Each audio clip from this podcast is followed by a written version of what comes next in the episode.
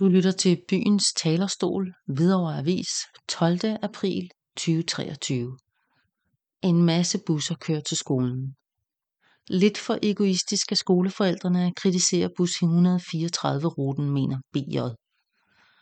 Den forholdsvis nye lokale buslinje 134, der kører fra Hvidovre S-station til Friheden S-station cirka 10 gange om dagen, og blandt andet kommer ud i kanterne til Rebæk Søpark, Torvet, Aktivitetscentret i Hvidovregade, Plejecenter Krogstens Have, Åmarken og Kystærparken og Hvidovre Havn, fik ved starten megen kritik fra blandt andet forældre på Risbjergskolen.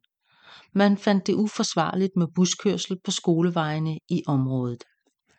Som ældre beboer i nærområdet har jeg benyttet bussen et par gange, og jeg finder kritikken urimelig og egoistisk, især når man dagligt beskuer den trafik af store skolebusser og turistbusser til netop Risbjergskolen, af børn og unge til svømning og andre arrangementer, og det er midt i skoletiden. Succesen udeblev. At den nye buslinje 134 så ikke har været det store tilløbsstykke forløbig, er så en helt anden sag. Ofte er der kun en enkelt eller to passagerer i bussen, eller slet ingen.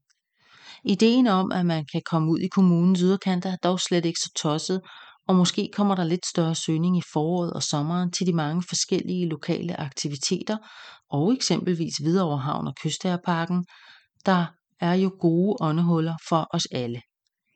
Men lige nu må det nok erkendes, at der godt kunne spares penge ved at halvere antallet af busafgange. Med venlig hilsen, BJ, beboer i Risbjerg kvarteret.